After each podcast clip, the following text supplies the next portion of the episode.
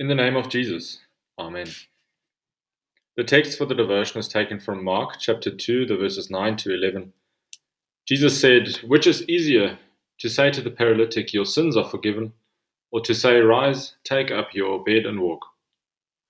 But that you may know that the Son of Man has authority on earth to forgive sins, he said to the paralytic, 'I say to you, rise, pick up your bed and go home.'"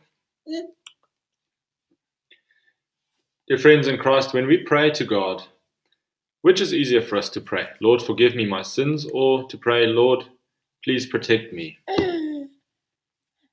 Well, I would venture to say that the prayer for protection comes more easily for us, more naturally, especially when we face difficult circumstances. And we face a lot of dangerous circumstances in our country: dangerous roads, high crime rates, viruses and sicknesses that want to claim our lives. Danger is all around us, and therefore it comes naturally for us to pray, "Lord, please protect me." But to pray, "Lord, forgive me my sins," that might not always come so easy for us or naturally. Sometimes we don't feel the pressing need for the forgiveness of our sins. The devil tries to convince us that we are fine and we don't really need God's forgiveness, and that God didn't really mean that when he said that we should not do this or that God didn't really mean it, just like he said to Adam and Eve. In the gospel reading for this coming Sunday, we will hear about the men who brought their paralytic friend to Jesus.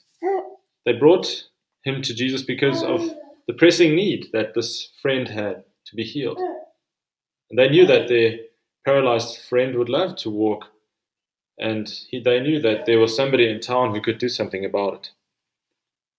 After a lot of difficulty, they finally managed to get their friend to Jesus. And what does Jesus do? We read that he forgives this man his sins. Now we ask ourselves, why does Jesus do that? Does Jesus not see that this man needs healing of a different kind? Of course, Jesus sees this man's physical sickness, and he wants to heal him, and he also does. But he sees first and foremost his sins. He knows what this man needs most is the forgiveness of sins, which is what we all need most. Dear friends, what do we expect of Jesus? Do we expect him to heal us from all our bodily ailments, or our diseases or disabilities? Do we expect him to protect our life until very old age? Sure, Jesus can do that, and he does that from time to time. Jesus is true God. The entire universe was created by him, and he surely has the power to heal us physically. But much more important than the physical healing that Jesus gives is the spiritual healing that we need much more, even though we don't recognize it sometimes. But Jesus sees our need. He knows that we need the healing of our souls, the forgiveness of sins, so that we can be reconciled with God forever and live with him in heaven.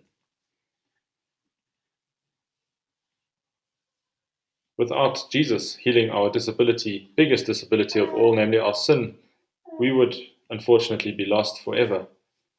But fortunately, Jesus did come to do exactly that. He came to take away the sins of the world. His name means Savior, because he will save his people from their sins. Let us pray. Lord Jesus, you bore the cross for me. Grant me true repentance and faith in you alone for the forgiveness of my sins. Amen.